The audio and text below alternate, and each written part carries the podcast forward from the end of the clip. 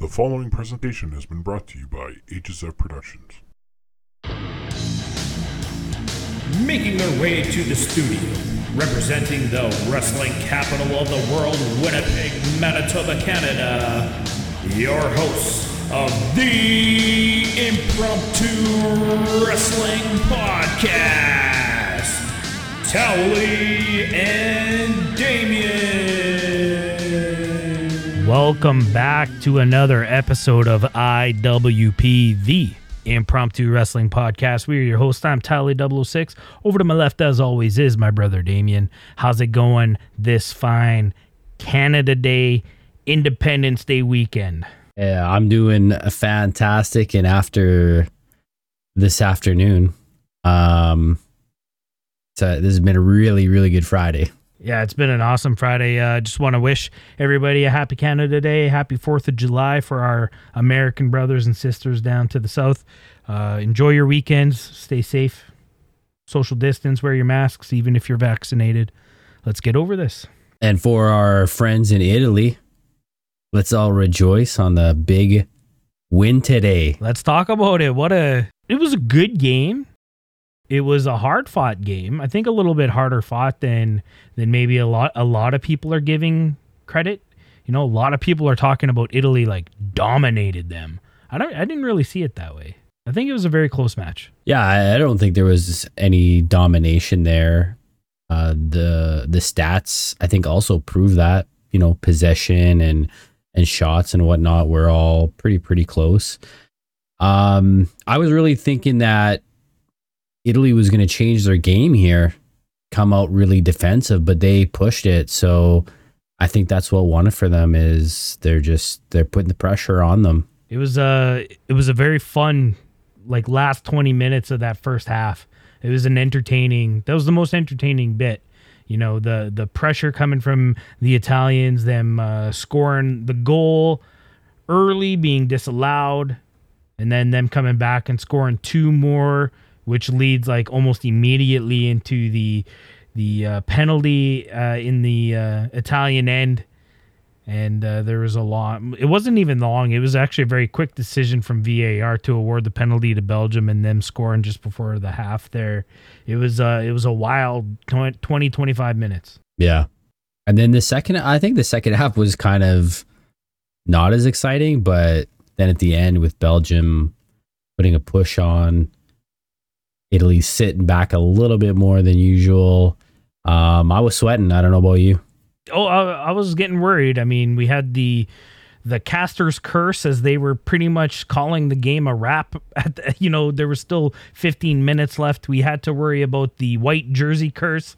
Uh, for those who know, you know, you know there was a there was a lot going against uh, going against the Italians, but they they pulled it through, and uh, they'll be facing Spain next week in the semifinals. Uh, another uh, another great matchup. I, I, I guess you could say. I'm looking forward to to watching that one. But let's get right into the wrestling this week. We had an amazing dynamite this week. The official end of the pandemic era. We'll talk about it a little bit more as AEW does kind of say goodbye to the pandemic era.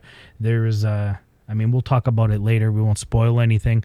But first, let's uh let's quickly talk some Impact Wrestling.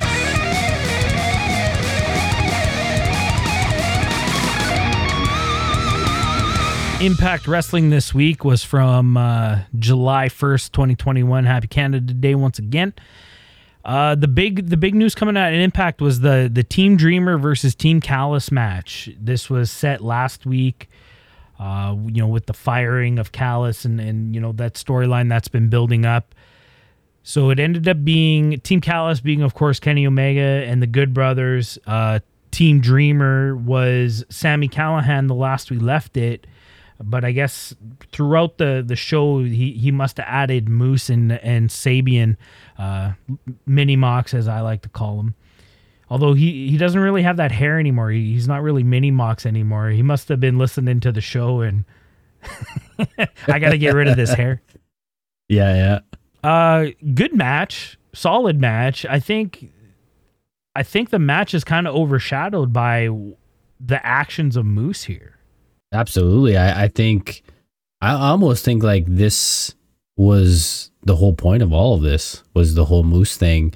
And I think it left us both sort of scratching our head wondering where is this going and why now we're so close to the Slammiversary. So uh, interesting sort of leaves it as kind of leaves us guessing, really. Yeah, for sure.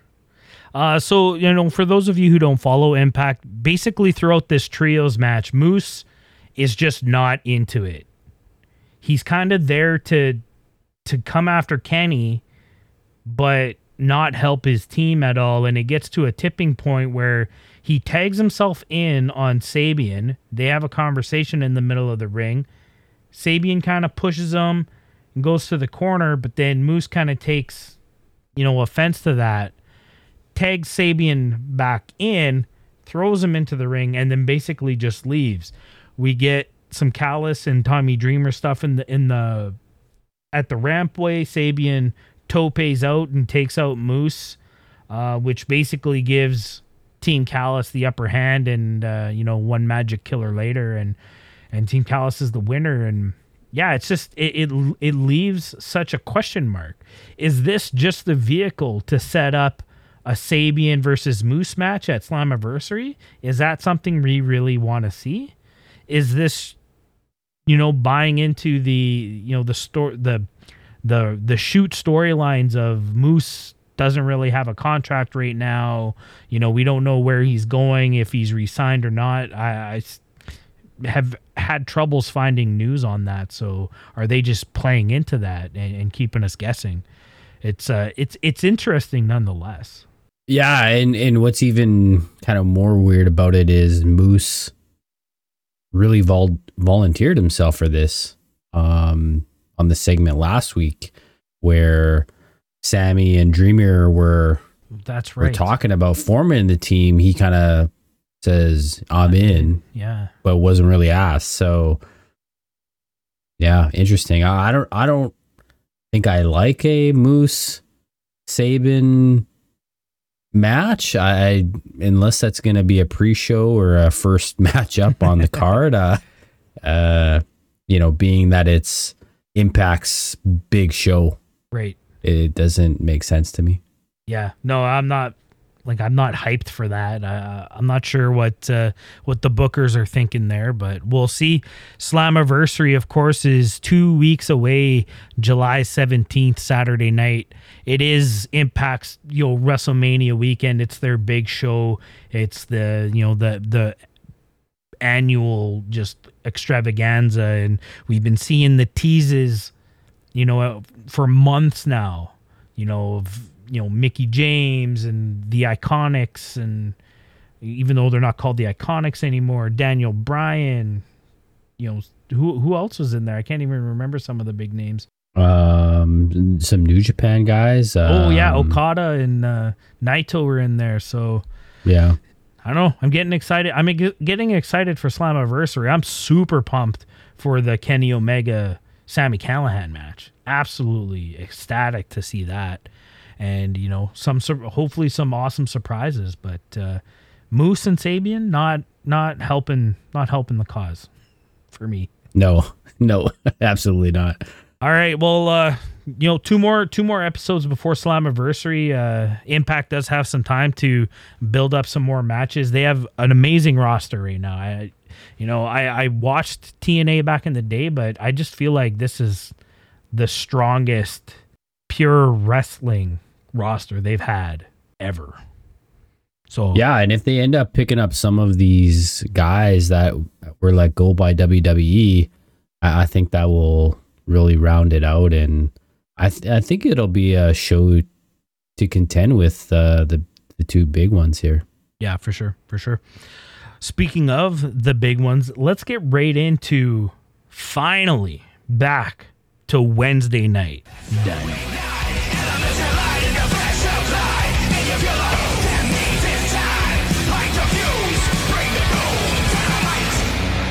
Wednesday Night Dynamite live. The return to live Wednesday Night Dynamite. Just everything feels good again.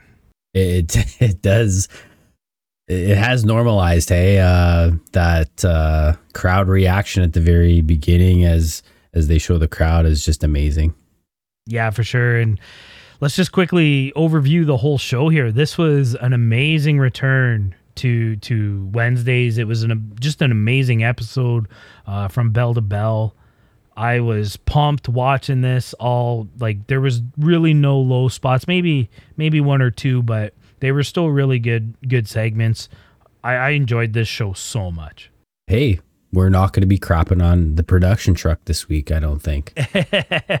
there were no mistakes from the production truck this week. Yeah, Well, right on. Maybe one.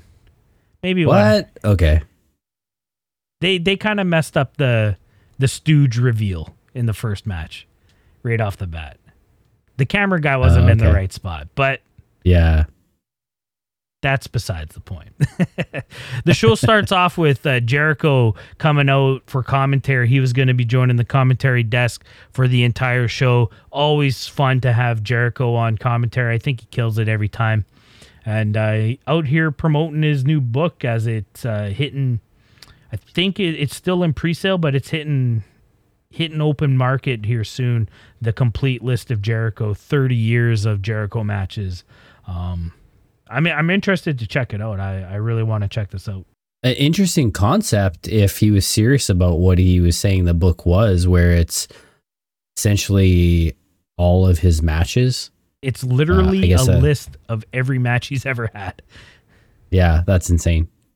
Yeah, it, he's been working on it for like five years. He said, like he started gathering this information, and he had people, you know, researching to make sure everything was accurate, and, and all all the matches were accounted for, kind of thing.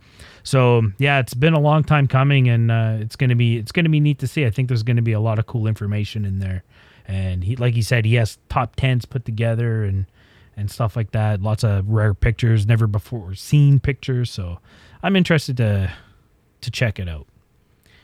Let's talk about this first matchup of the night: Penta El Zero Miedo and Eddie Kingston taking on the Young Bucks, and this is a tag team eliminator match. If um, if Penta and Eddie can win, they'll get a title shot next week on uh, on Road Rager. Uh, essentially for the for the belt. So there's a lot on the line here. But before we talk about the match, we got to talk about this entrance, that this new look of the Young Bucks. I mean, I'm shaving tonight. Yeah, I'm I'm thinking we're going to start seeing now that they're going to be on the road. There's going to be a lot of people doing the facial hair that way or doing the fake men, women, babies like they're all Right. going to be doing the bucks. I just, I mean, yeah. Apparently, it was Cutler's idea, or at least they're they're stooging Cutler out. But I mean, I think it's gold. It fits with the heel characters. Everybody's in on it. Nakazawa's got a got a mustache. Kenny's got a mustache. I don't know if Don can even grow a mustache, but I'm sure he's trying. Um, I think the only two that didn't have were were Gallows and and Anderson, as they. I'm pretty sure they were still rocking full beards, but maybe they didn't get the memo yet, and uh, we'll see them shaved up for uh, for Miami next week. But I I absolutely love it. I think it's great. It it looks they looked so cool, and you know it's causing a reaction from the crowd, good and bad. You know, I think it's great. I I mean, it it reminds me of the Cody tattoo. Right? You you just do this one thing that changes your look and it's something to talk about. Like it will get old and they'll change it up, I'm sure. But um yeah, it's a hot topic right now. I'm sure there's uh 25 new Twitter accounts that are uh, you know, Nick's mustache and Matt's mustache mustache. So- Uh, Mrs. Matt had had something to say about it. She wasn't too happy about it. She's not liking it, okay. but I don't know that there's too many chicks that dig the stash. I I mean, mine upstairs is she's probably listening to us talk about me shaving the mustache. She's already cussing it out. She, she does not want it. All the razors are in the garbage. Yeah, for sure, for sure. All right, let's talk about this match. This was an absolutely insane tag team match. uh, had everything. It, it, this was this was very comparable. And I mean, last week when we talked about looking forward to this match, could it stand up to Moxley Kingston versus the Young Bucks?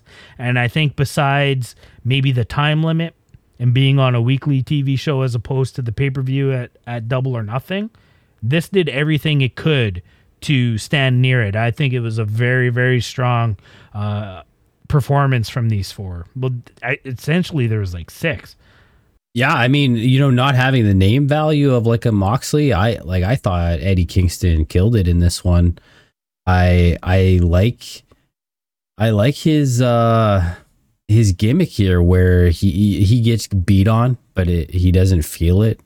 And they even make reference to Hulk Hogan in this one, which I thought was kind of funny.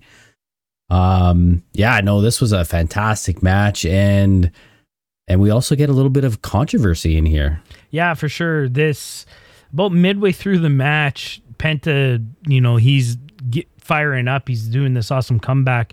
Does a basically a code red on Matt Jackson and a very very close count, very close. You know, Rick Knox followed through. The hand comes down to the mat. It's very very close. The crowd was sure it was three. They were chanting it. That was three. That was three. I mean, we watched it back a couple times, but I, I think he got his shoulder up. I think it's legit. It was that close though. Yeah, and uh, and I'm thinking this is an opportunity. This is an opportunity to to get even greasier at the storyline. You know, make it seem like Rick Knox is a part of this. You know, start passing him some money in the hall on on BTE and all this kind of stuff. Just play right into it. It'd be just be awesome. We've seen that before too. That's not the first time that there was some kind of little mistake maybe from Knox and then they they you know the young bucks kind of bring it up on BTE and kind of cover their tracks a little bit and make it look like it's legit kind of thing. So yeah, I, I mean I'm totally expecting Knox to uh, have a mustache next week. His will probably be fake though. Yeah, that'd be fantastic. uh, the Good Brothers make an entrance about three quarters of the way through. It, it, looks like the odds are stacked up against Penta and Eddie, but uh, a slight misstep from Cutler as he tries to do the uh, the cooling spray in the face of Penta. He dodges out of the way, just gets Matt and and lays it into him. He can't he can't stop. I thought that was an awesome spot. Like I said, this match had everything, and and this was kind of a, a comedic section of the of the match, but you know it was so great. And then of course the Elite Hunter coming out to take care of Cutler. When when we talk about the finish here, Penta and Eddie winning, I mean essentially clean. It still doesn't really hurt the champions and the Young Bucks because it's their own teammates that caused them to lose. You know what I mean? So it does. I, I don't think this buries the Young Bucks at all. I think everything stays exactly the same way. And now we have a match set for Road Rager next week in Miami with something on the line, something even more on the line. And I think these four are going to come out and may, and and put on an even better show. Yeah, it's totally well deserved for Penta and Eddie here to to get another uh, match, uh, big show match on on the Young Bucks, and uh, I'm looking forward to it after this one. Yeah, for sure. It's, it's it, it, I'm, you know, Road Rager. We we can poke fun of the name all you want, but it is looking like a stacked stacked card for the return to the road. So it's uh, it, it's awesome. I can't wait for next week. We go backstage. Uh, Christian Cage and Jungle Boy have a little conversation. You know, Christian Cage really gassing up Jungle Boy, saying, you know, not only did you keep up with the with the champion, but you, you kind of took it to him a little bit and, and, pushed on him. So that was really cool. There was an awkward spot with uh, Luchasaurus we don't even need to mention, but uh, this cage, this Christian Cage. Uh, Jungle Boy relationship is is it's growing and, I'm liking it. I wonder the question I'm going to pose to you: It can Christian Cage, you know, with Jungle Boy talking more and kind of stepping out of the gimmick, if you will, can Christian Cage pull Jungle Boy out of Jurassic Express? Wow, I never thought about it, but I I think it's possible. I think it's possible. I think uh, it, it- since the pandemic started, the Jurassic Express have kind of fizzled out a little bit, and um, I, I think it would actually benefit Luchasaurus to kind of go out on his own, and um, I it might be good for everybody, even Marko, to to go out on their own. So I, I think I could see it. I, I think it would work. Yeah. I, I like what you say about uh, Jurassic Express kind of fizzled out during the pandemic era. Their whole gimmick was how over they were with the fans. And with no fans, you know, it really it really came down to the wrestling. You know, over these last what what did Excalibur say 60 weeks that they've been at Daily's place. And when it all comes down to the wrestling, the cream rises to the top, and that is Jungle Boy. And I think we're seeing it. I don't want them to break up, especially since we're going back to fans and, and going on the road and, and town to town and all that stuff. But I think you start you start thinking about an exit plan because Jungle Boy is a star. He will be a star, but you know, the gimmick with the dinosaur, boy and his dinosaur, that's not championship material, if you know what I mean. Yeah, no, for sure, for sure. And uh, when um, you're picking up ladies like uh, Jungle Boy is now, you got to drop that that gimmick pretty quick. Do we do we talk about this? We let's talk about it really quick. You know, ladies, the ladies they they they don't mind the dinosaur at first, but uh eventually they they don't want it around anymore. You know. He's going to have to make a choice. And I mean, if I were in his position, which I I do wish sometimes, especially now.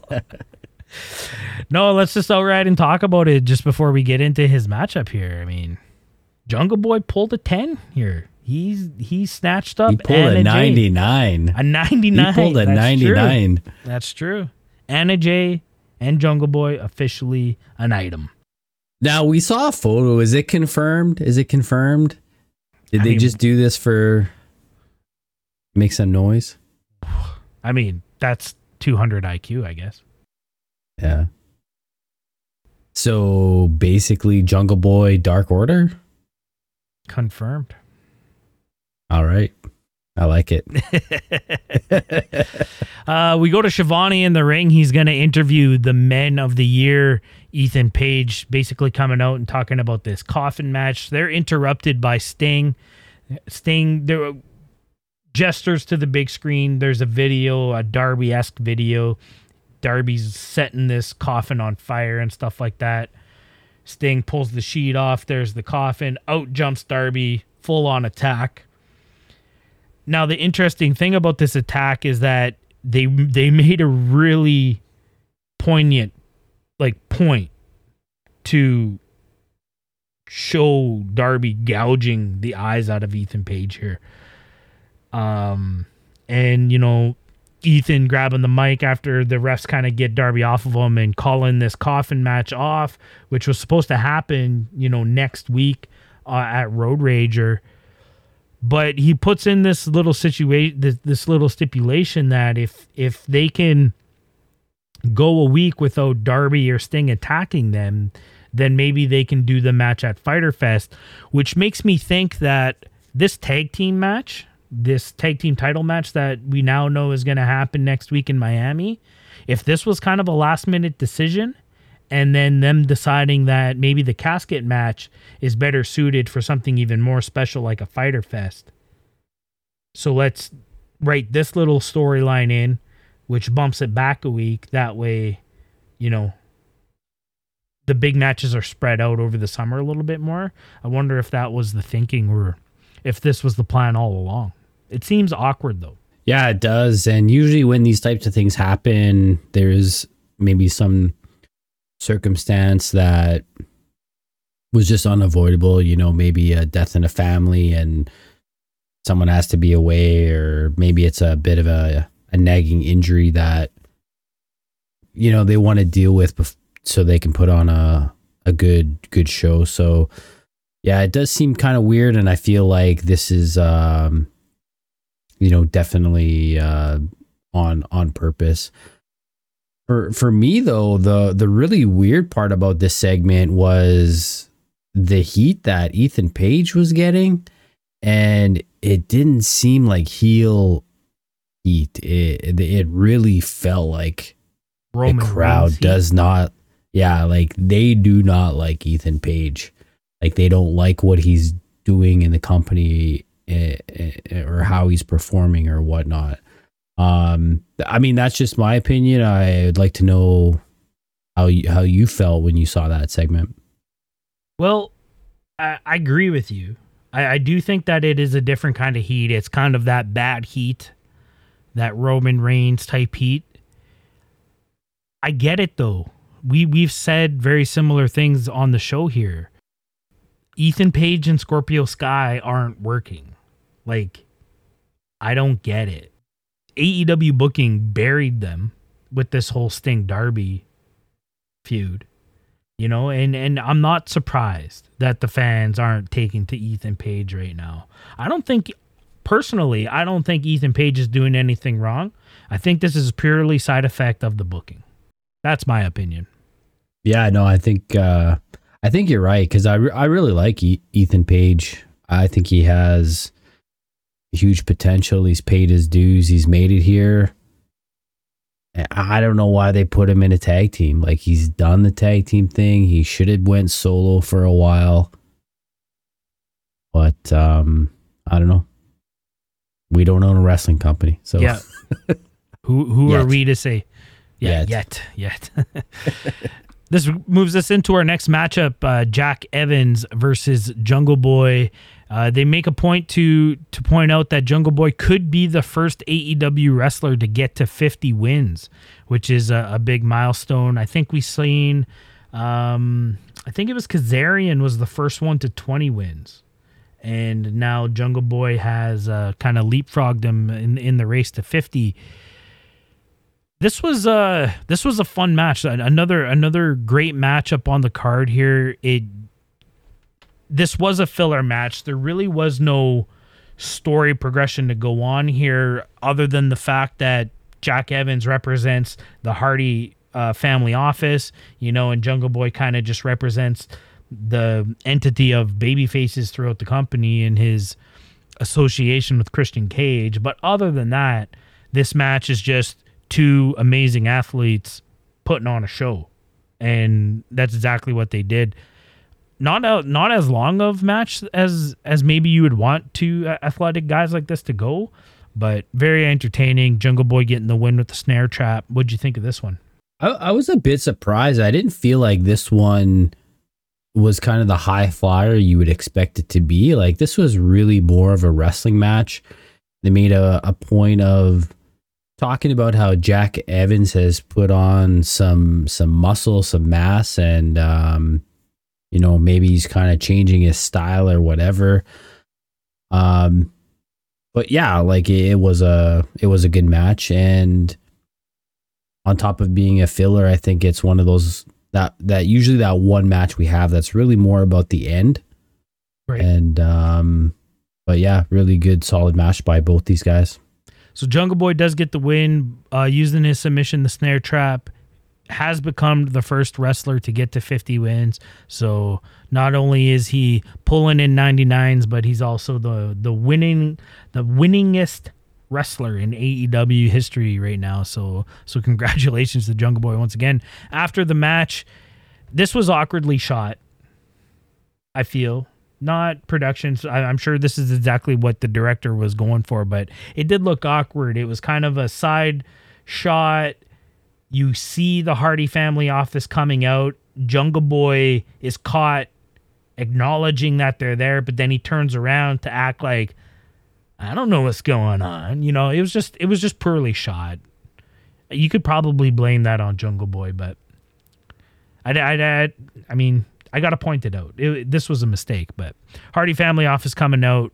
They they're about to get into the ring. Marko Stunt. Uh, Christian, they all Jurassic Express, they all come out for the save.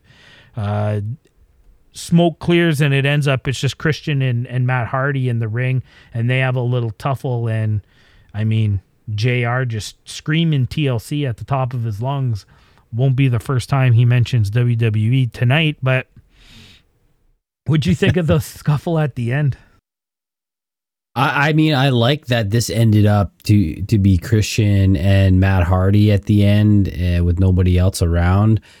I I think that having this match with no story, at least getting the end that is some story and that starts, you know, getting uh, further on um, was uh, was really great. So um, I I'm getting more and more excited about Christian Hardy at this point. They're they're building it slow, but they're building it right. They're they're really creating a lot of animosity between the two, and uh, creating a lot of anticipation for this matchup because they know the fans want it, and we know that they know we want it. so they're really Right. they're really dangling the carrot here. I know they know. I know they know. they know we know. However that know we goes. know. Yeah. We go backstage with MJF. Uh, he's cutting a promo on Jericho. And I mean, we talked about this a little bit, how it was kind of confusing that we knew this matchup with Sammy was coming up, but MJF could not keep Jericho's name out of his mouth.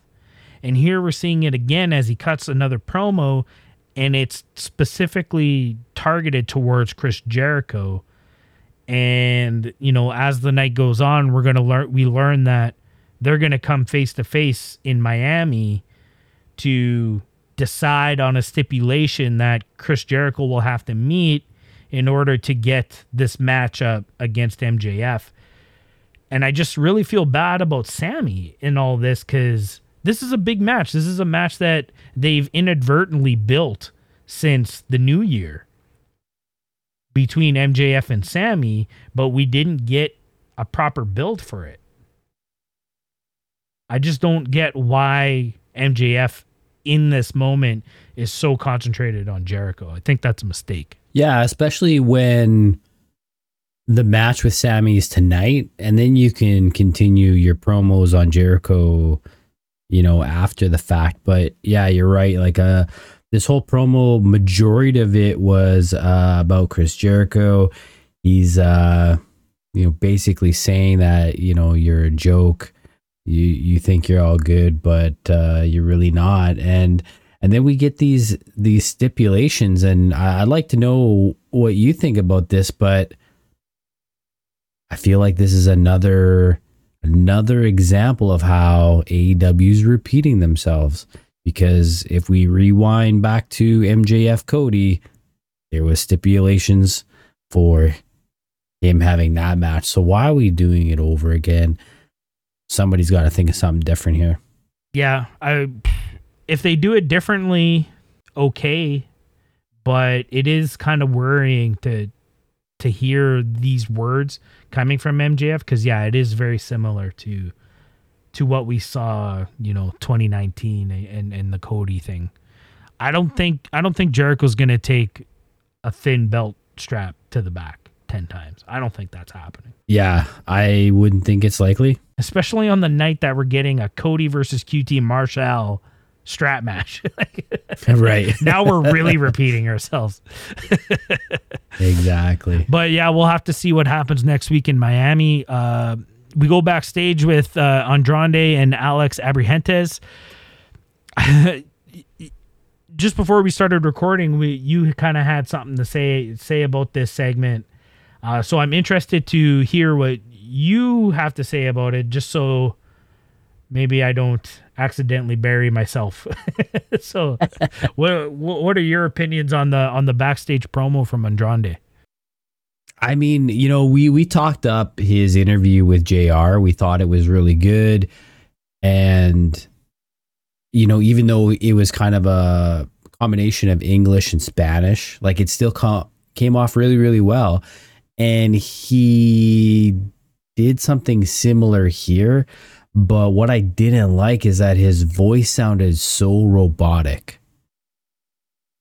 Like it would have been better if he just did the whole thing in Spanish. Right. you know so like i don't know if that's trying to use up a certain amount of time or being really careful about what he's having to say. Like this was a recorded segment. They could have did it 50 times. But I- don't know. I think if we go back and listen to this it sounds very robotic. It it, it almost um like it really sounds like he doesn't even understand what it is he's saying. He's just Right. he's memorized the sounds and he's just kind of mimicking them out. So um yeah that kind of ruined it for me. I'm i'm excited about the andrade thing and then and then this happens. Maybe it's just alex being there with that goofy jacket. It might be Alex. I mean, we've talked about Alex being a little too enthusiastic when he was working with Penta, you know, a, a couple months ago. Maybe it is Alex, but if Alex is going to be there, then use him more. You know what I mean? yeah let, let do him the straight do the talk. spanish Yeah, let yeah yeah let him do the do the translations like he was with with Penta. It works. Um, I, I I I agree with you. I think I think Andrade is just not quite confident in his English yet. It's obviously it's obvious he's working on it. He just needs the reps. And then that personality that you see or that you hear when he does speak Spanish, that'll just come out naturally. We we're seeing the progression with with Hikaru Shida. You know, it just it takes time. So WWE never gave him a chance to talk. And we this is confirmed by Charlotte on Twitter or in, in some of her interviews. She's very excited for Andrade to be in AEW because they will give him the chance to to learn English and, and practice it on camera. And that's really all he needs. So yeah, it was it was a step back a little bit, but got to give him the benefit of the doubt at the same time. What I loved about this segment is that he just absolutely disrespects Matt Sydal. And I think I think what maybe didn't work is that he was calling him Matt something the whole time. And then he asks like what's his last name? Sydal. Whatever. Matt something and then he goes on it again. If they would have took that line first, like, who was that guy that interrupted me last week? Oh, it was Matt Sydal. Oh, Ma- Matt something, whatever your name is, you know, and then it kind of flows a little bit more. But I absolutely love that he's just disrespecting his name, Matt something. We'll we'll finish yeah that's this. uh I like that. that's jericho 101 right there right Yeah, for sure. uh, so what we get out of this, Andrade will be taking on Matt something in Miami next week uh, on Road Rager. Andrade's in-ring debut. Looking forward to it. We've talked about how amazing of a wrestler Andrade El Idolo is. Can you tell I've been practicing that for three weeks now? you've been uh, killing it every week man it i mean i'm i'm gonna be talking better spanish than than andrade will speak english pretty soon no that's not true at all but i'm super excited for andrade's in-ring debut i think he's gonna kill it and what a great opponent for him to have someone a veteran in the ring someone he's probably faced before you know on live live show loops throughout uh, their careers in wwe actually no i guess matt was probably not around by the time Andrade came in. So I take that back. But I, I think Matt being a smaller guy is going to work in favor of Andrade. I think it's going to make him look strong. He's obviously not losing this match because, That would absolutely mean- kill. yeah, if he loses, he might as well just pack up his locker and, and leave because it's over. That's it. Back to Mexico. Yeah. From there we go we go into the ring once again with Schiavone as he brings out the AEW champion Kenny Omega and Kenny Omega introduces his new look. He's got the the you know the four three piece suit on and the the Triple H mutton chops. I mean, if he wasn't wearing the suit, it would have been it would have been good. You know, it, it ties into what the what the young bucks were doing, but for some reason, because he had that suit and those sunglasses, I mean, it just screamed Triple H in the middle of the Evolution era. And he's carrying the championship. I was like, wow. So is this what they're doing? Is this another one of their just subtle slap in the faces to WWE? Either way, I freaking absolutely love it. Kenny looks like a million bucks. Yeah, yeah, he's uh to, to me he's got the what would you say uh early 90s James Hetfield Yep. kind of look going on. Um it, looks badass. I, I think out of the three of them, I think Kenny's rocking the the heel facial hair the best. Really? I know. I like Nick's, but I'm a I'm a handlebar kind of guy. Oh, okay. that's a that's a thick handlebar. Yeah. And you- when he was growing his beard, it didn't look that thick. But I don't know, maybe he JFM'd it before, you know, after they after they shaved or something, but that look that's a meaty stash Nick's got. I like it. A little bit weird that uh, Kenny's out, you know, baby faced on Impact the day before, then comes out Yeah. totally uh, gimmicked out here. It it just goes to show how how much of impact is pre-recorded. You know, that match that we see Thursday night that had to have been I mean, at least a month for how thick Kenny's beard came in. You know what I mean? Like, holy Yeah. smokes. Crazy. All right, let's talk about what Kenny had to talk about in the ring here as he basically just announces I've beaten everybody AEW has to offer. There's really no number one challengers uh, or number one contenders left for me here, so I'm going to be taking some time off. You know, I have Well other belts. I have o- other belts to defend. Well deserved. Yes, that's right.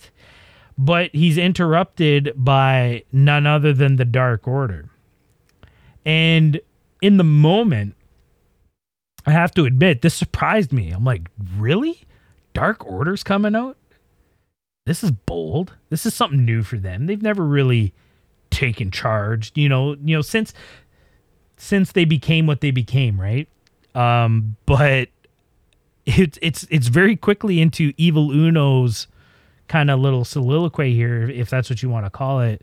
I'm like, oh yeah, ding, the light bulb goes off. Never says the name. The name never comes out from either Evil Uno or Kenny. They keep just referring to if I think you're talking about who I think you're talking about, kind of, kind of thing. But I mean, obviously they're talking about Hangman Adam Page. I love this segment. I think this we expected that Hangman would eventually re-challenge Kenny, you know, going back to the breakup of the tag team and all that, the eliminator match just before Kenny wins, you know, like it was all going to come full circle and here it is back in.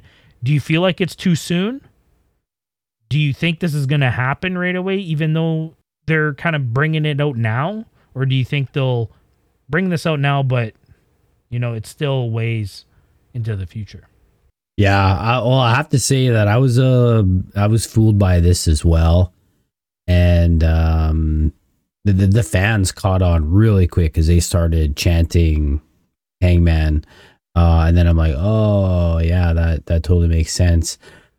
I I really don't want them to to go through with this because I think I think Hangman should be the next champion. I, I think that's what the fans want, and I I think it, it's nice to go from heel to to face. Um, and if you're gonna get a face to do it, then I think Hangman's gonna be the, the right guy to do it. But I mean, we need to do this collector gimmick because that's what I want to see first. So if they're gonna do this, I want it down the road. Um, and it needs to be a pay per view for sure. Yeah, definitely. I agree with that. The only thing that concerns me is so Kenny's got these four belts. There's really no future in sight of him getting a fifth belt. And you know, All Out is in a couple of months, and then a couple months after that is Full Gear. All of a sudden, Kenny's had the AEW championship for, you know, 365 days. Not saying that's a bad thing. I mean, it would be it would be interesting to see a champion hang on to the belt for, you know, 400 500 days like like uh, we used to see back in the 80s, you know, haven't really seen since CM Punk like a full-time character hold the belt. I think Brock Lesnar had the belt for like 500 days or something like that, but I don't know, it, it's just Kenny's been talking about his body starting to starting to hurt. You know, he's been working these three different promotions. Injuries are starting to catch up to him. Is this the exit plan? That's the only thing that concerns me.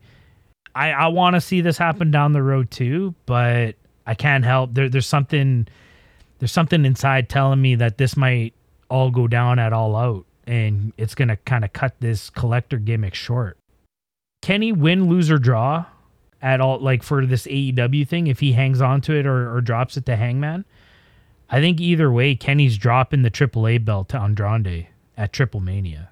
Okay. I, I just if, if Kenny had to choose kind of which one to get rid of, I think that's his choice. Yeah. I, I wonder if maybe there there was a plan for this collector gimmick and it's just not panning out. Like we're just not either opening up fast enough or maybe other promotions just aren't able to get on board.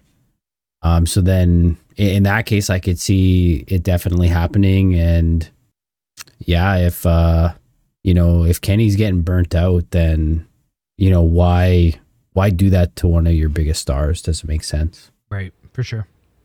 I agree. Well, it's gonna be it's gonna be an exciting summer. I, th- I think uh, a Hangman Kenny feud w- will be great. The match will be even better. But yeah, I, I feel like it's happening too soon. It, it's worrying me. I mean, we could have a Hangman loss. It could be a dirty one. You know, those mustached young bucks could, and then and then we could have you know uh, a Hangman Omega three match. You know, they do they do that in UFC all the time. Right. Why not in wrestling? Yeah. Shout out to McGregor Poirier three coming up. I think that's on the tenth. Oh yeah, yeah, I'm interested in that one. Uh, from there, we go into the next matchup of the night. The TNT Championship is on the line as Miro officially has a new gimmick. We kind of suspected this last week, his little promo that he cuts on Brian Pillman Jr. He's talking about God and, and all this, you know, praying for for the souls of of his enemies and all this stuff. Miro the Redeemer is is official. He's here and uh, new music and all. Well, what are your thoughts on on Miro's kind of change of pace? I mean, we talked about it a little bit last week, but now we know what now we know what's going on. Yeah, gimmick good, entrance music not so good. Not so good. a lot of people are like, I, I, I, I agree with you. I think the it was a weird change of pace for him. Um, I mean, it fits with the it fits with the gimmick, I suppose. But yeah, not not Mikey Rukus's best work. No, no, not at all. Uh, so Miro, the Redeemer, taking on Brian Pillman Jr. for the TNT Championship. Before the match, Brian Pillman cuts a quick promo about uh, you know standing up to the bully. Uh, really heartfelt, really personal uh, feeling promo from Brian Pillman here. Um, ends it off with uh, "I'm going to show everyone that you're you're a big Bulgarian bitch." I, I, I like this out of Pillman. We don't get the. We've been hearing him talk a little bit more, you know, on Dark and Elevation. Uh, but this is good to see him on TNT, TSN, getting getting his words out. Um, this kid is is, I mean, I called it as soon as we saw him for the first time. Like he was going to be a star. He's really he's really starting to feel comfortable. Yeah, for sure. Uh, I, I, that's how I would have explained this one. It it seemed a bit by the book at the very beginning, but then he started. You could tell he started to really feel it and got comfortable, and then he ended it with that that exclamation mark and um, really good promo out of uh, Pillman here. When we were looking for last week, when we were looking forward to this matchup, I kind of mentioned how they need to keep they need to make Brian Pillman look good. He needs some offense. This can't be an absolute squash match on one of your young stars. Of course, Miro was going to win, but don't bury the kid just as he's starting to get hot, right? And when you watch this match back, you could have sworn we were in in the booking room. Uh, you could have swore that we were the agents on this match, putting it together for the guys, working with the guys, putting the match together. This was perfectly executed by everybody involved. Pillman looked great in this match. He started off Miro absolutely dominating him. We go into the commercial break, picture in picture. As soon as we come out of that picture in picture, Pillman goes on the offense. He basically controls the match for the next two or three minutes, and it's kind of a a missed opportunity, a counter into the you know the big super kick leads right into the game over. One two th- or uh, Brian Pillman actually passes out here. Um, I mean, I think they they absolutely nailed it. They did this match perfectly. Both guys coming out looking great. Yeah, it, you couldn't have done it any better than this uh, because I think both guys come out looking good, and that's the best kind of wrestling match there is. We get the Miro that we want, who dominates, and we get to see what Pillman can do and see that he can hang with the likes of Miro. And I love the no tap. That that's the icing on the cake for me. And uh, you're right, Pillman, along with Jungle Boy, these these are the future of this company, and uh, excited to to watch their journey. I loved Jericho's commentary during this match. You know, Brian Pillman does the springboard drop kick to the outside, uh, something Jericho claims he invented. You know, he I think he says the comment like, "I haven't seen it done that good since I did it. You know what I mean? Like, and uh, you know, a lot of callbacks to uh, like Pillman Jr. is starting to really use a lot of the move sets and sequences that his dad Brian Sr. used to do. And again, Jericho commenting on that, catching it right away. Um, I think that's awesome. I, I think it's awesome. Pillman has Very such cool. a bright future in AEW. From there, we go backstage uh, with Marvez, and and he's trying to get a word in with Dark Order before he can even ask the question. Hangman comes busting into the lair, and uh, basically tries to chew out the Dark Order here for you know going over his head essentially. Which I thought this was a really interesting way to do this because this is exactly what Kenny mentions during his rebuttal to Evil Uno. If you're talking about who I think you're talking about, he would not take too lightly to you guys coming out here without his approval. Sure enough, Hangman gives us that satisfaction and kind of confirmed that. Dark Order not phased by being yelled at by their, you know, by their buddy here and they just go full face here. They go full baby face, you know, and they're like, "We believe in you, Adam. You know, you will be the next champion." And Silver of all of all people, or not Silver, sorry, Reynolds of all people, getting the last word in and and kind of having that one on one moment with Hangman. Hangman left left thinking about it, like, "Holy shit! Like these guys are are kind of really on my side here." For me, this really completes the the change of Dark Order. I I think this is the the new plan for Dark Order. It's it's not to be kind of what I think the original plan was for Dark Order, and um, I, we I, we've had many conversations about is Hangman gonna be in or not.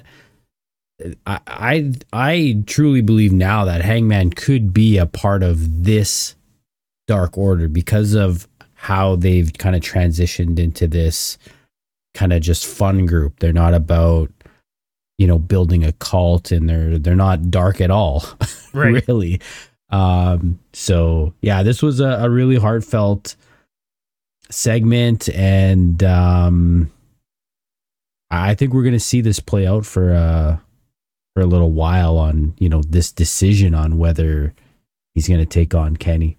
I what this what this segment really does for me is it solidifies my prediction that as soon as Hangman gives in and officially joins Dark Order is when 99 comes back and kicks him out.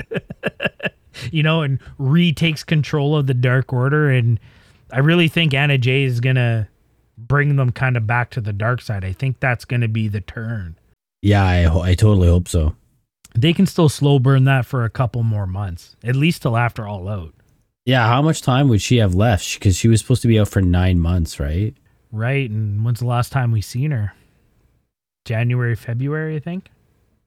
Yeah. So yeah, she's due for around September. Either way, it's going to be good. Interesting. It's going to be good. Uh, we check in backstage with Team Taz. Finally, something different from these guys. Uh, Team Taz basically just announcing that he, I guess he's acknowledging that there is tension within Team Taz. Sometimes teammates, family members, they need to, you know, get their get their differences out. So he announces that in Austin, Texas, July 14th, so the dynamite after next, Ricky Starks will challenge Brian Cage for the FTW Fugazi Championship. I mean, it's Team Taz stuff. I'm not really invested in it, but at least they're finally doing something. And I got, you know, in retrospect, I guess they they've been building to this moment for so long, but they really were just waiting for Starks' neck to heal and it, it, it's very apparent when team when Taz basically says the now medically cleared Ricky Starks. I mean, is that an excuse for for doing the same thing every week for 3 months? No, but I mean, at least we're going somewhere now. Yeah. Uh, you know, based on podcasts that I've heard Taz on, I I feel like he's probably one of those guys who this is his vision and, and it has to happen. Like he wouldn't want to have deviated from this story just because an injury happened, even though a lot of stories, you know, change and evolve because of, you know, certain things that happen. And I'm sure we're going to talk about that here in a minute. So I'm sure it was him that was uh, really passionate about finishing off this and why, you know, it's been going for so long. Um, I didn't realize that the Starks injury was a legit thing. I, I thought that was, you know, just heel heel work there with the neck brace and, and whatnot. But um, I don't know. I, I what what do you think of this match? Like I I just don't know that these guys are going to work well together. I don't think they're going to work well together either. I think what'll save this match is if at some point Brian Cage just throws his arms up and just gives them and he just walks away. Cuz to me, if I'm Brian Cage, it's not worth the FTW championship. It's not worth saving Team Taz. He has to know or he has to have the mentality that he is better than them. And, you know, I, I can only foresee that Team Taz is going to be out there. Powerhouse Hobbs is going to be out there. Hook's going to be out there. Taz is going to be on commentary. And there's just going to be like some kind of moment. I don't know if Hook is going to like come up on the apron or Hobbs is going to come up on the apron. Cage is going to kind of look around and be like, like what am like what is this for? Like why am I even here? And just gets counted out and walks away. And then we're just left with Taz like, "You son of a bitch, you know, get back here." And you know how Taz can be, right? Right, right. Maybe maybe that continues the feud on. Ricky Starks is now the FTW champion. Nobody gives a shit. It's Fugazi, right? Right. So I don't know. I think that's the only thing that'll save this. Otherwise, I think it's going to be an absolutely trash match. Yeah, I guess we'll see. We'll see. We'll see. Two weeks away.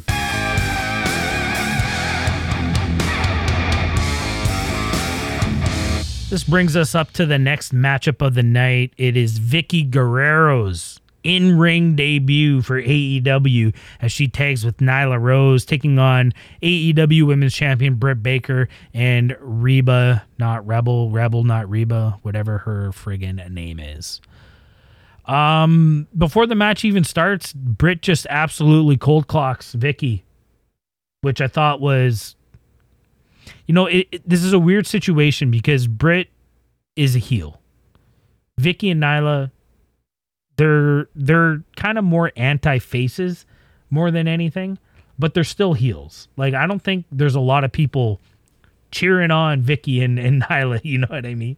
So it, it, it's kind of funny that Britt kind of does something so heelish here, but I think it works to kind of get the crowd on Vickie and Nyla's side a little bit. Kind of just one of those subtle little things that you don't really notice while you're watching wrestling casually.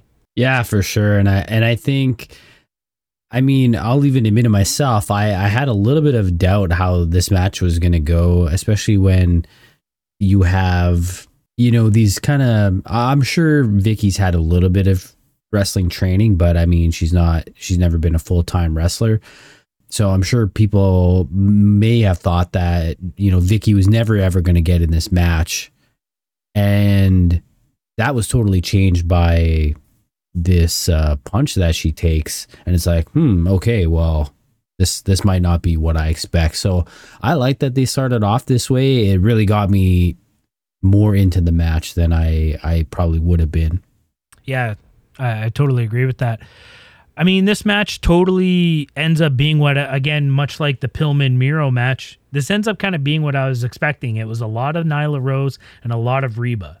And we definitely got that moment where Reba goes to tag in Britt, and Britt just kind of leaves her out to dry. And no, you you take on Nyla for a little bit while I, I I'm not ready yet kind of thing. So that was really cool. I, I think Reba does a really good job here. I don't know if I'm saying that in retrospect to what actually happened later on in the match, but I really do think that she she played that role really well.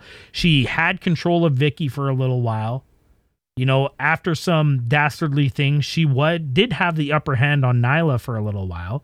So I think Reba does come out looking really good here. Eventually, Britt tags herself in. They have a little bit of moment. Vickie and Nyla kind of get the upper hand. There's a pinning situation, and Reba comes sprinting across the ring to break up the tag. And I mean, we had to watch this one back a couple times. I think it's just her plant leg kind of just jams up as she goes into into the uh you know to break up the pin and you know for a shoot they're reporting that she dislocated her kneecap. And it's evident right away as she completely crumbles to the ground. You could tell there was supposed to be a spot with Nyla you know getting some revenge for for Reba breaking up the pin there. And you see a conversation. Reba looks really worried. And she's like you can't like we got to change something. I can't. My knee's gone. You know and it's it's actually a really scary moment. Nyla kind of just shovels her closer to the rope so so she can kind of crawl out of the way and then the match continues I think Vickie, Nyla, and Britt did a really good job from distracting the t- at least the TV crowd away from Reba, even though a lot of camera shots you kind of see her legs kind of just hanging in the corner corner of the TV screen there. But I thought they did a really good job keeping the match going, even though plans I'm sure changed drastically in that moment. I think they did a really good job. Yeah, it's just really unfortunate and it's really hard to see where this this actually happens and I'm wondering if maybe she had hurt her knee earlier on in the match but felt it was like still good to to keep going. Because at one point there, you had mentioned uh, I think she's like touching her knee at this point, and she was she was tagged out at this point. She was outside of the ring, uh, but maybe felt good enough to keep going, and then you know that run in with the kind of dive, then that just you know just really blew it out really unfortunate because I think up to this point, Reba was kind of the star of this whole match, even though, you know, she took uh, a bit of a licking from Nyla. I thought she was working really well with with Vickie here. So you just got to feel bad for them. You know, you can see a little bit of the inexperience here. Like they didn't know. I mean, they did an awesome job of keeping it going, but uh, the inexperience in showing the emotion of you know kind of caring for the situation. I think like Nyla's face changed. Right. Uh, Britt Baker at the end of the match looked very very concerned. So they didn't keep that part going. Right. But um, but good to just like not stop and you know make it look ridiculous, Yeah, uh, for sure. especially it being live. So yeah, really good job. So yeah, tough break for for Reba there. It, it's an unfortunate injury. Britt Baker does get the win here as she knocks Nyla off the top rope and then uh, proceeds to lock in the lockjaw on Vickie. Vickie taps out immediately. After the match, Nyla, you know, coming in attacking Britt Baker here. Uh, I'm assuming this was always part of the plan as Nyla had brought out a table, you know, midway through the match just before we went to commercial break. Uh, but I think this just, you know, kind of solidifies what I was saying earlier about how they really did a good job of distracting everybody away from what was happening, you know, ringside with Reba.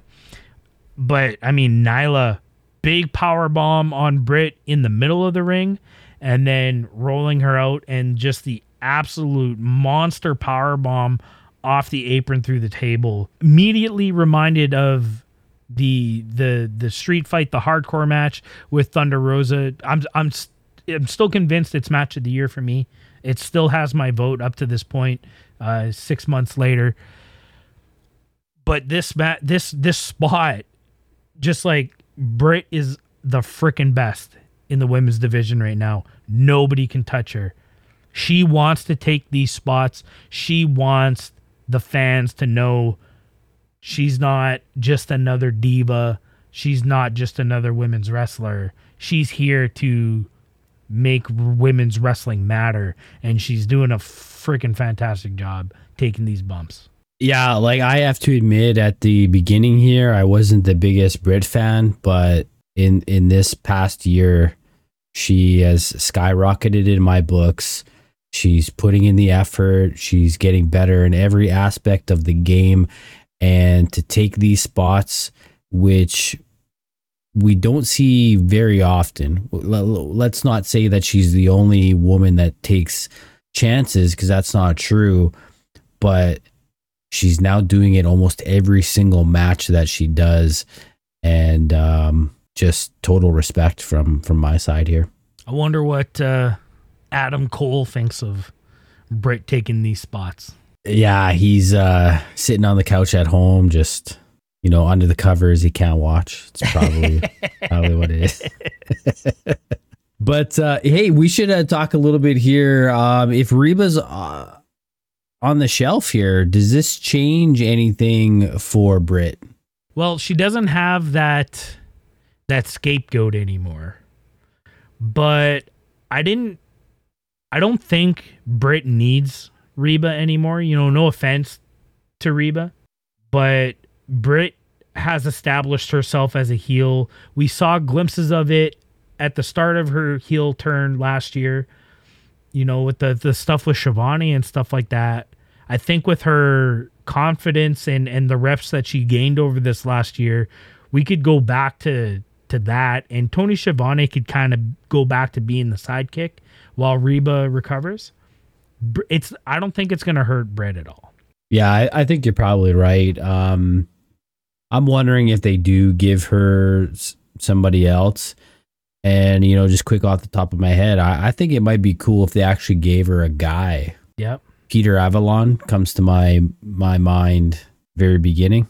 kind of like a Tenille Dashwood, Kaleb with the K type situation. Yeah. yeah, Yeah, I, I like yeah, that. for sure. But you're right. She doesn't need it. She doesn't need it. They shouldn't do it. Think about this one for a second. Reba spent most of the last year, ironically, in a fake cast with crutches. I mean, you could totally bring that back once her once her knee gets set and stuff like that.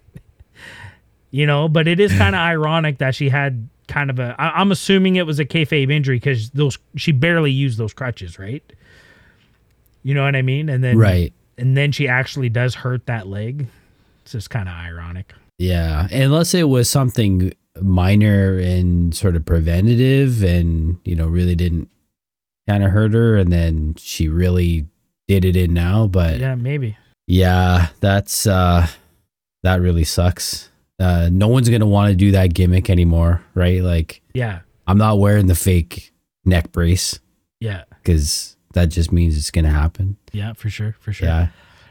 Uh, from there, we go backstage. Uh, pre-recorded promo here from Hager, Santina, and or San- Santina, Santino Marella,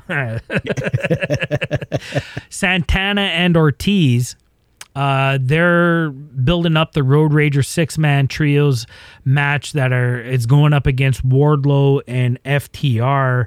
This is really just them hyping up the match, but announcing that Konnan will be in their corner is Konnan unofficially a part of Inner Circle now? What, where do you think Konnan sits? Is he kind of is he just part of Proud and Powerful for the sake of you know counteracting Tully, or, are we going to see Konnan at some point get get presented with a cut, you know, and and join Inner Circle for for for real? Yeah, I think uh, I think he's part of Inner Circle. I mean, he's been in quite a few of their segments actually. Um, I'm thinking back to the the whole Las Vegas bit there. So I think I would consider him a part of it. I think that would be cool uh, to have him in there. And um, if it's anything like we saw last week, it's going to be gold. the internet just absolutely gassing up Konnan for that promo last week. I mean, we gassed him up too. It was a really good promo, but I, I almost feel like we kind of short short shotted him there a little bit. Like people are really liking that promo from him. Okay. Um yeah, I mean I I didn't mean to downplay it. He like I saw it more as a as a him against Tully and I, I he definitely won. I mean, it was good, but is it pipe bomb good? No. I don't think so. No. is it Cody good? No. No, no. Didn't make me cry. didn't make me cry. From there, we get we we gonna go through all the um, what we're gonna see next week, and and I said it earlier in the show. July seventh, Road Rager in Miami is gonna be an absolutely off the charts card. I think it's gonna be an amazing show. One more match was added here as AEW announces the first ever mixed tag match in AEW. Kris Statlander and Orange Cassidy taking on the Bunny and the Blade. I think this is going to be a good match. Uh, I'm excited to see how they handle the mixed tag matches. It, it's very well known that WWE doesn't allow, you know, the intergender uh, mixing when when a tag is made. The other team has to incoming, you know, come in. I, I feel like AEW with their indie roots and, and stuff like that, and a lot of these, especially these four, working a lot on the indies, that we might see a little bit of intergender mixing a little bit. I mean, if they do it the right way, it works. We've seen it work in the past. Yeah, I hope that they do do that because I I think that it's going to be in, empowering for for women and w- women's wrestling. Um, I, I think that wrestling needs to be viewed as a, a sport and should be no different than you know women playing on men's hockey teams and and whatnot. But in saying that, I think they'll have to choose the move sets to make it uh, something that we're not going to, you know, be impressionable on on on the youth. So you know things like straight off punches to the face, like that shouldn't happen. Um, but you know if they're doing some of the, you know, more high flying kind of stuff, like I think that should be should be good to go. Yeah. But yeah, it'll be interesting. I agree. It it'll be exciting to see. Uh, I'm liking this this new feud with with the rest of the best friends basically shelved. You know, Trent having the uh, the neck stenosis surgery. I'm I'm assuming Chucky's taking some time off. You know, with with his tag team partner being out. I like that they're throwing Orange Cassidy and Kris Statlander into uh, into a feud right away. And who better to feud with than uh, the Bunny and the Blade? As Blade's tag team partner is is probably busy right now getting uh, getting the band back on the road and, and stuff like that. So yeah, I'm looking forward to this. Road Rager is going to be an absolute. It's gonna be a big of an episode. Absolutely. Let's talk about this main event of the evening. This is, like I mentioned earlier in the show, it's been building ever since MJF joined Inner Circle. Um, MJF versus Sammy Guevara, huge, huge matchup. Did not disappoint. Man, this one would we would we say this has to be in contention for match of the year? I'm not sure what's going to beat this. Um, this you you hyped this up to me because we we didn't get to watch the show together this week. Uh, but you hyped this one up, and I'm looking at the clock and going, "Holy crap! We were we're gonna be a good 30, 30 minutes here with this one." And I mean, it was nonstop, and you know, you said that other match had everything. I, like this match definitely had everything. Maybe besides some, uh, I guess there was a chair in there at, some point, but um, I mean, anytime that I can watch a wrestling match and my jaw drops because I've just seen something I've never saw before, that's going to be a good match. And this one did it twice. There were two Yeah. jaw dropping moments.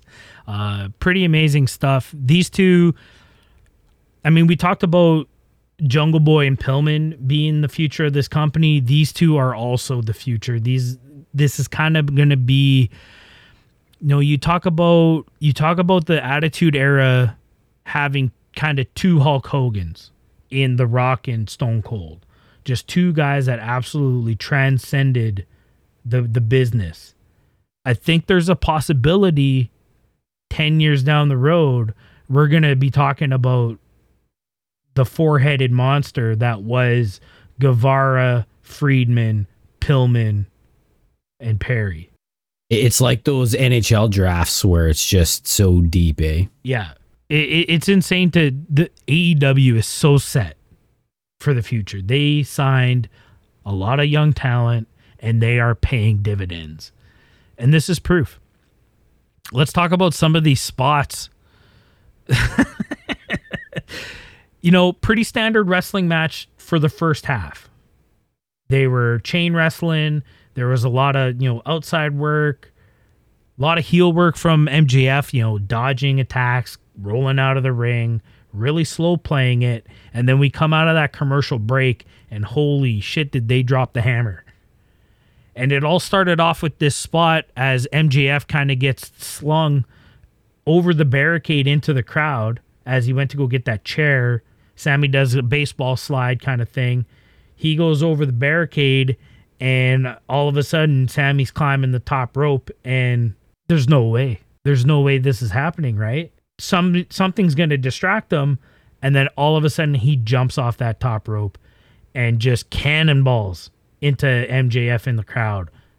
Unbelievable spot. Never seen that before. I thought it was weird that MJF went over the barricade, Yes. uh, especially how it happened, because usually when this happens, you know, it's he gets kind of thrown over and, and the guy's on the outside, but Sammy's held on to the ropes like he's in the ring here, and, and this is just just weird to me.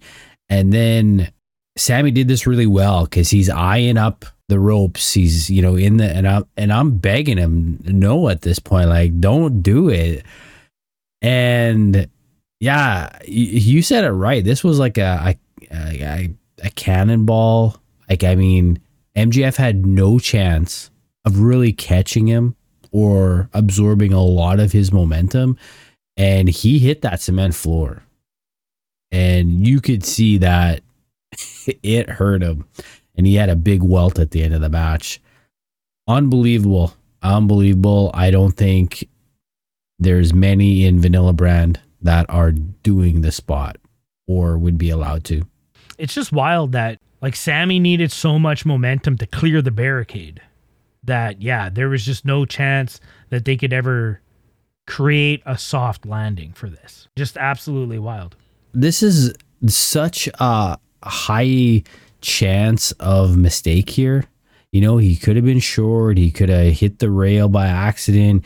Could have plowed into the fans. The fans weren't very far away, unless those were planted Yeah. fans. They didn't look like planted fans. They looked like everyday AEW fans in the corner there. Right, right. Think of it this way: this this is nothing like when Ethan Page throws Darby Allin into the crowd because they were all wrestlers on that side. You know what I mean? Like these were real people. I mean, they looked like normal AEW fans. There was a lot, a lot, a big risk, big risk. Yeah, but but big risk, but big reward, and I think that's what Sammy was going for. And I mean, his stock just rises. You, you- even if you hate S- Sammy Guevara as a character, like you have to give him props for his wrestling, Oh, for sure. especially with this one. Yeah, for sure. Uh, the action doesn't stop as MJF pulls out a tombstone pile driver from the second rope and absolutely spikes Sammy Guevara here. I think Sammy sold this really well. He kind of, as they follow through, he kind of half sits up and, I mean, he's the one who got tombstoned, but he's the one making the the Undertaker face here. It it it was is absolutely crazy. MJF kind of selling the knee after this, rightfully so. I mean, the guy's jumping, you know, four feet down onto his knees with an extra, you know, 200 pounds strapped to him. But I mean, it, it I've, I've watched the spot twice now, and I've watched the end of this match twice. There's a moment where he rolls into the corner and he rolls down one of his knee pads, and there's another knee pad there. I'm still on the fence. Is this a, is this a legit kind of incident, or is he just the greatest seller of all time? Because he sold this right until Fade to Black. Yeah, I mean, it was nothing like uh, what Reba went through because he was still standing at the end of the match here. But um, this is what makes me think it's it's a shoot though is because it looks like they're having conversations. It looks like they're rewriting the ending in the ring. That's what makes it look so so real. But he does continue the match. He does there are little bit moments that he's putting weight on it. I'm I'm so Yeah. confused. I want to know. I i need i need to the behind the scenes on this one. I mean, maybe you're right. Maybe he felt something, and it's just like, hey, I don't think I'll be able to do this last spot. Like, I, I can't. You know, they tried to. What, what move did he try to do after there? And then he was kind of selling that he couldn't put weight on it. Maybe that was the test. maybe I don't know. Are they that smart? in the heat of the moment like that, that that's amazing. If that's what was going on. Sammy hits a 630 senton shortly after this. Absolutely crazy. MJF sitting up. It's not like he was laying flat waiting to take it. This was a little bit different landing for uh for Sammy. It looked great though. Is this a little bit of a shout out to uh, Ricochet on Ricochet Day? I wonder if uh cuz that tweet came out pretty early. And I mean, I'm not I'm not insinuating that the 630 is Sammy's move, but it is kind of I mean, maybe Ricochet was the first ever to do it, but to call June 30th Ric- Ricochet Day just because you do a 630 splash, I don't know. Kind of arrogant. I like it though. I like it though. but yeah, maybe this is Sammy's way. I mean, how how is Sammy not going to do a 630 during this match? Let's be real. Yeah, he's really just telling Richard, uh, you know, you're not the only one that can do this. What was his name in Lucha Underground? Puma? King Prince Puma? Get out of here. That's a way better name. than Ricochet? Pew. How does his music go? Pew pew. uh Shawn Spears starts making his way out onto the ramp and Jericho, you know, on commentary this whole time, Jericho has been great all night. He's like, I can't let this happen. I, I gotta go take care of things. He starts making his way across the the stage there in front of the fans. Wardlow attacking Jericho. Um, a little bit of a miscommunication here. I don't know if Bryce, what Bryce was doing in the ring, we don't really get to see it, but Wardlow is screaming at him. Actually, he has to use his name. you know, he's ref, ref, ref, Bryce. just not turning around at all. Um, yeah, I don't know. It, it looked bad. It looked awkward. And then Jericho getting thrown off the stage didn't look uh, didn't look the greatest. It, it's not like he really took a bump. I think he just tried to take this as safely as he could, but it ended ended up making the spot look a little weak. I feel maybe they should have had something set up there for him to go through. Like if there was a table set up by Sammy, like really early on in the in the in the match, that there was something there to kind of take the impact off, or maybe don't show it at all just show him getting thrown, but don't show the landing, and then cut to him as he's selling on the ground. I think would have looked a lot better. Yeah, because doesn't he fall on like his hands and knees? Yeah, yeah, Yeah, that that that was kind of weird. and especially after Reba's knees blowing out and MJF with the tombstone, it's not a good day for knees. I don't, uh, like that's not the bump I, I would have chose. Yeah, no, definitely. And, and I mean, after the whole Remsburg thing, it's just kind of like, oh my god, is this is this match possible match of the year falling apart? But it's the Canadian who I think saves this segment or this part of the match when Remsburg finally figures out what the hell he's supposed to do. Yeah. Um, Spears, great chair shot to the head here. Sammy protects himself. The, the it, it looked powerful. It looked great. Um, we talked about the chair shot that Sammy took in Blood and Guts, very similar to this. You know, they they learned their lesson from from the chair shot heard around the world a couple years ago on Cody. I, I like that these chair shots are coming back. I was sick of the on all fours shot to the back. That was the only chair shot we ever saw for literally like 15 years. There's a right way to take chair shots. They did it forever. You know, when you're not named mankind, there is a right way to do it. You know what I mean? So I, I, I like this chair shot. It looked devastating and it leads to the it leads to MJF getting the getting the one, two, three here. Um, and props to Bryce Remsburg for not looking around like what just happened. Unless he did, I was probably too busy popping off that chair shot, but Yeah, no, he did, he did his thing. He did that You know, son of a where he's looking both ways and yeah, yeah, he still did it. What are you doing out here? bing bung bing. He was doing that. Oh yeah. Oh, yeah. okay. I take I take my props back, Bryce. You suck. Uh, but yeah, what a what a match! I, I think this has to be in contention for match of the year. And uh, you're right. This is if this is not showing the future of AEW, like I don't know what is. It's uh, we're we're gonna start seeing those torches being passed from you know Omega and the Young Bucks uh, sometime soon, and the, future looks bright for AEW. Yeah, really, really does. The show's not over, however, as the commentators kind of reflect on the last 60 weeks. Excalibur was talking about it all night long. 60 weeks at Daily's place, right around 16 months. It, it was dubbed the pandemic era very early on. I, think even we were calling it that very early on. It's it was an interesting time in professional wrestling. It was a scary time in professional wrestling. I think AEW absolutely killed it. WWE got on board, you know, and they, they got a hang of things a little bit later than AEW. Um, got to give props to the Atlanta shows. You know, th- those those six weeks uh, of TV that they shot in a couple of days at, at the factory really helped save the momentum that AEW had. And I mean, this video package that they show, all the highlights from the past year, was absolutely amazing. Cody could have been out there talking. I was I was welling up.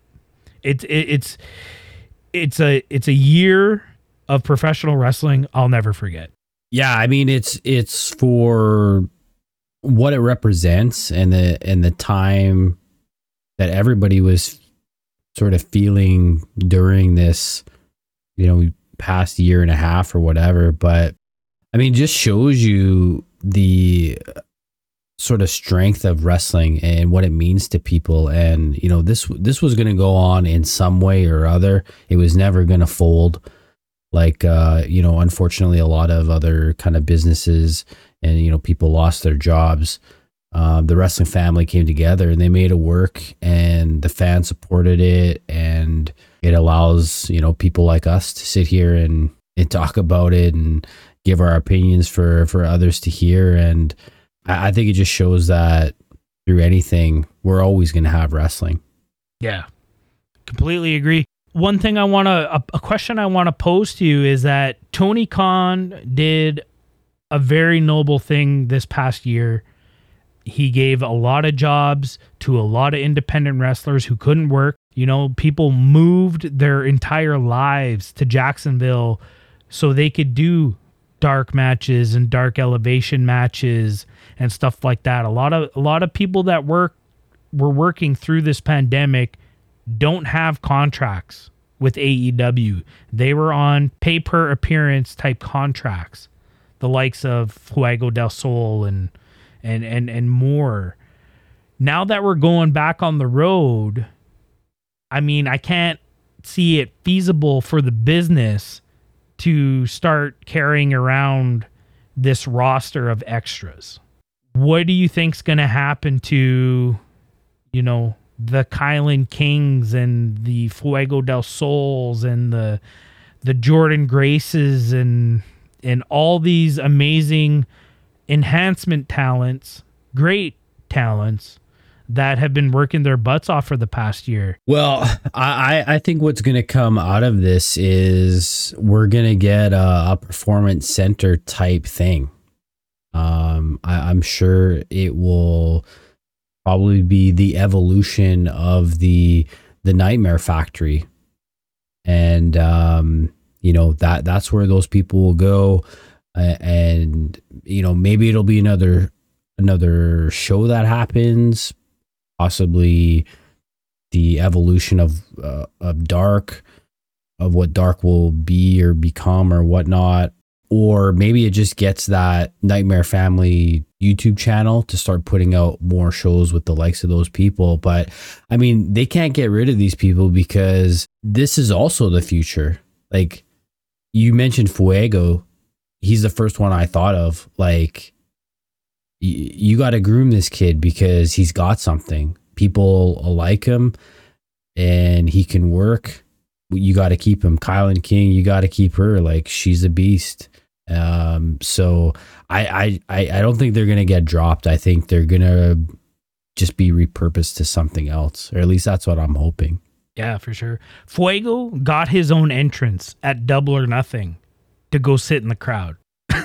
like, like and he, he, still doesn't have a contract, and he still doesn't have a contract. It, it's it's amazing, but uh, no, I, I'm hoping that Tony Khan does think of of something. He did such a good job giving these people uh, an outlet to to work to get their names out there on a national, a nationwide basis. It would it would just suck to all of a sudden you go back on the road. It, it's going to be tough to to carry a roster the size that they were. I like the idea of yeah, so everybody kind of moves to Atlanta and they work out of the Nightmare Factory, and then when they need extras, you call four or five of them, six of them up to whatever city they're at.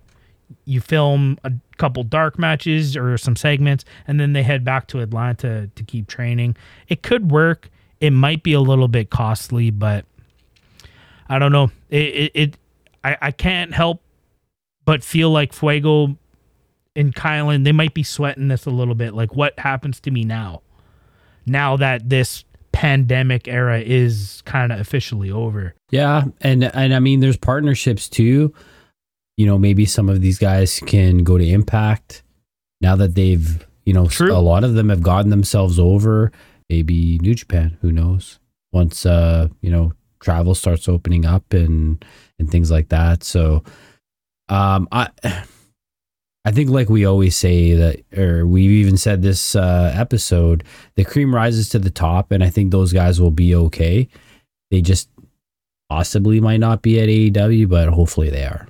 Yeah, for sure. One last little piece that uh, we have to mention as the show was going off the air, JR, Excalibur, and Schiavone were kind of saying their pieces with you know Daily's Place and how great Jacksonville's been to AEW over the past 60 weeks. And JR says go to AEWTIX.com, get your tickets. There's nothing better than seeing a WW or live WWE Dynamite. And I mean, talk about your jaw hitting the hitting the floor. um, I took to Twitter right away. I congratulated AEW on a great show. It was an amazing show. It was an awesome send off from Daily's place in Jacksonville, and I begged and I pleaded the AEW universe and the wrestling world to take it easy on good old JR. It's not that big of a deal. It was a mistake. He's done it before. He's he's said things before. He always owns up to it. But there is no need to bash the guy. And what does the internet do? They bash the guy. And it's terrible.